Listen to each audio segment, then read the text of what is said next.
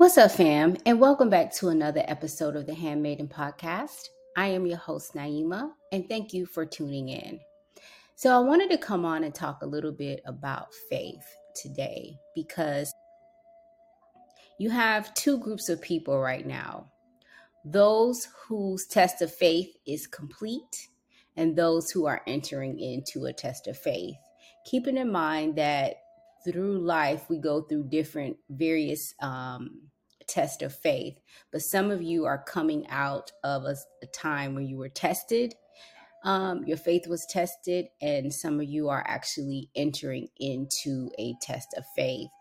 So i want to talk a little bit about that today so you can determine where you are in this. And so the next time it comes around you will be able to pass the test of faith.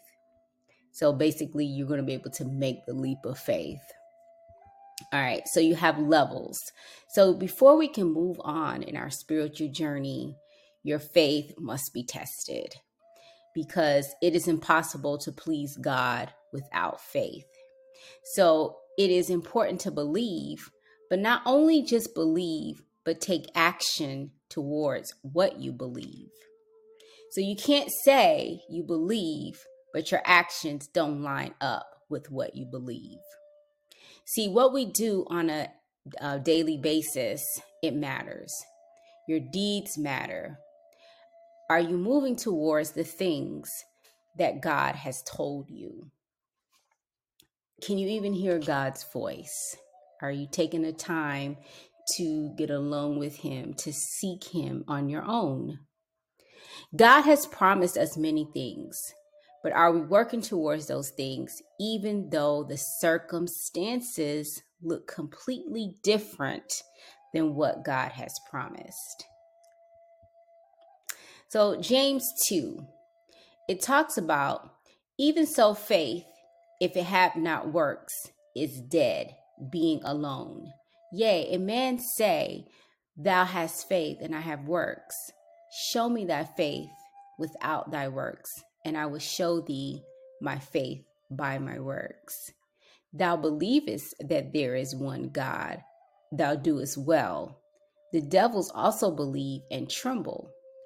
But wilt thou know, O vain man, that faith without works is dead?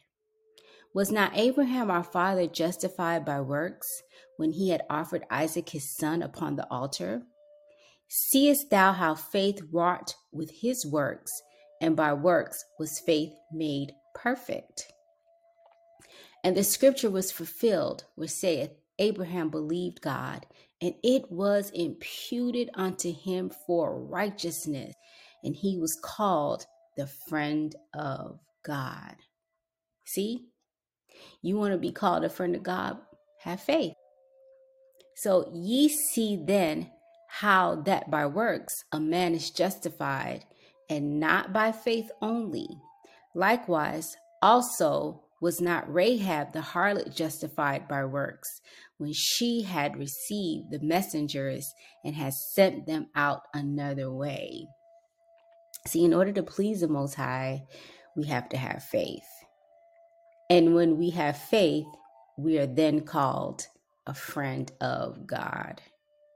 See, we have to go through these tests of faith because even it says in the Apocrypha that when, before you can say someone is a friend, you must test them to see that they are.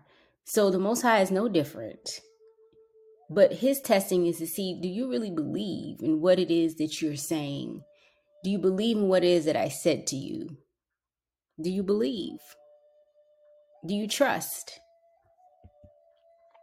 See, Abraham was not a slave to circumstance. See, it boils down to this faith is a belief system, trust is action. Faith is believing that God is who God says He is and that what God can do, only God can do. Not us, but only He can do. But trust takes things a step further. It is making the willful choice to trust that God will do what he promises. So you can have this faith, but then you have to make the decision to trust. See? That's part of the works. You have to make that decision to trust. See, faith is like a Wi Fi. It is invincible, but it has the power to connect you to what you need. See, the fight is always what God said and what we see in the natural. And I'll give you guys an example because I think this is one of the easiest examples to explain this. If you're asking God for money, let's just say that's what it is, because you, you know, there are things that you need to do with it. And you ask, you declare, you decree, all those things, right? You, you know, you know that the Most High is going to do this. But what happens is all the bills start coming. And so normally, so that's the circumstance. All these bills start coming. Now you ask and you believe God said he was going to answer this, he was going to give it to you. But guess what? The bills come. And then that, when the bills start coming, which is a circumstance, you start doubting. But somebody has money when bills come. What's the mentality that they have? That they can pay those bills. So guess what? You have to shift into a mentality of someone who has money. See? See, that's where that trust and that faith comes in.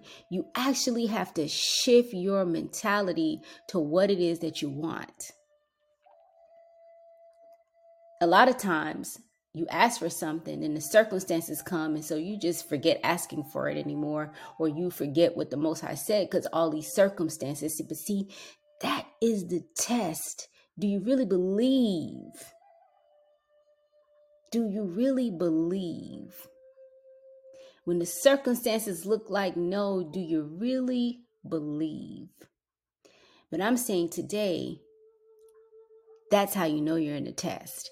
But if we would shift our mentality, so in the example of money, you would shift your mentality to the mentality of somebody that already that has the money. So when the bills come, you're not coming from a, a lack. You're coming from a a higher stance in saying, There's no lack in the kingdom. My father said he will supply all my needs. So you start kicking that word back to the situation. And that's how you stand in faith. It's a fight. See, Abraham, he knew when the Most High said, you know, you, I don't need you to sacrifice your son. Abraham had already known because of the life Abraham lived and the faith walks that Abraham took with the Most High, that the Most High told him, promised him that he was going to be a father of many nations. So, how are you going to take my son? And this is the promised son. So he knew that whatever God had up his sleeve, whatever the plans, he knew that the situation was going to work out. He just moved when the Most High said move. That's why it's important, you guys, that we um, we hear from the Most High and we're being led and guided. Because a lot of times we miss out on our blessings because, first of all, we lack faith and we're not hearing properly. We don't know when He says to make a move, don't make this move, do this, go here. We got to be in tune and connected and aligned. So, the faith frequency, because faith is a frequency. Hebrews 11 6 says, without faith, it is impos- impossible to please him. For he who comes to God must believe that he is, and that he is a rewarder of those who diligently seek him. See, Tesla said if you want to understand the world, it's about energy, frequency, and vibration. That's it. Without faith, it's impossible to please God. Nothing pleases the Father more than to bless his children. But if we want to receive anything from God, we must pray on the faith frequency, worship on the faith frequency, and live every moment on of our lives on the faith frequency. If we want to dial into God, we have to tune in to only one frequency and turn everything else off. See, James 1 5 tells us if you lack anything, you can ask of God and he will give it to you freely, right? You will receive from him freely. But if we don't, we're like a we're like being having a double we're like a double-minded man, unstable in all our ways when we doubt. And that's what we've been talking about, you know, this double-mindedness. We have to be in oneness with the most high. A double minded man is someone who listens to two different things. His heart is wavering, moving back and forth between frequencies. He is tuned into two different wavelengths. We frustrate ourselves when we try to tune into faith and fear at the same time. It's like listening to two different radios in the same room, blaring different stations. At some point, we must choose which one we need to hear and then tune out everything else. A single minded man tunes into one station at a time and he hears clear and precise. So, how do we tune in?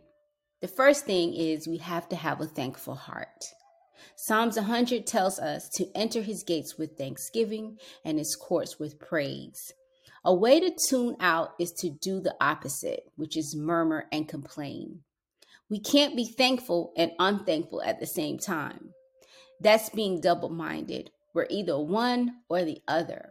So I'm showing you how to tune in. You got to be thankful. Even in every situation, every circumstance, we have to be thankful. Thanksgiving is the language of faith. If the language of the it is the language of the overcomer. Faith is the only ang- language that God speaks. So if we want to understand him and we want him to understand us, if we want to have effective communication and good conversation, we must learn to speak his language.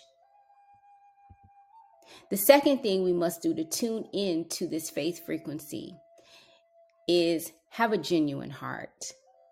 It takes getting real with God and believing that He is real to receive anything from Him.